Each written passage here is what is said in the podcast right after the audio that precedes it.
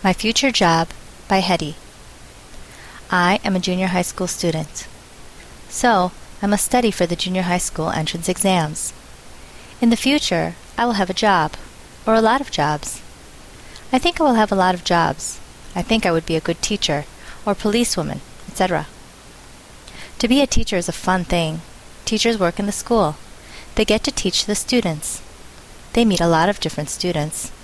Some students are good, and some students are bad. Teachers can help good students achieve more, and help bad students be good. That's a wonderful gift that teachers can give.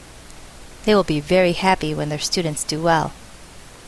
I think my future job is to be a teacher. I like to hang out with the students. I like to spend time with them too. I don't mind listening to their troubles and helping them find solutions. Helping others gives me great joy. I think being a teacher will be good for me.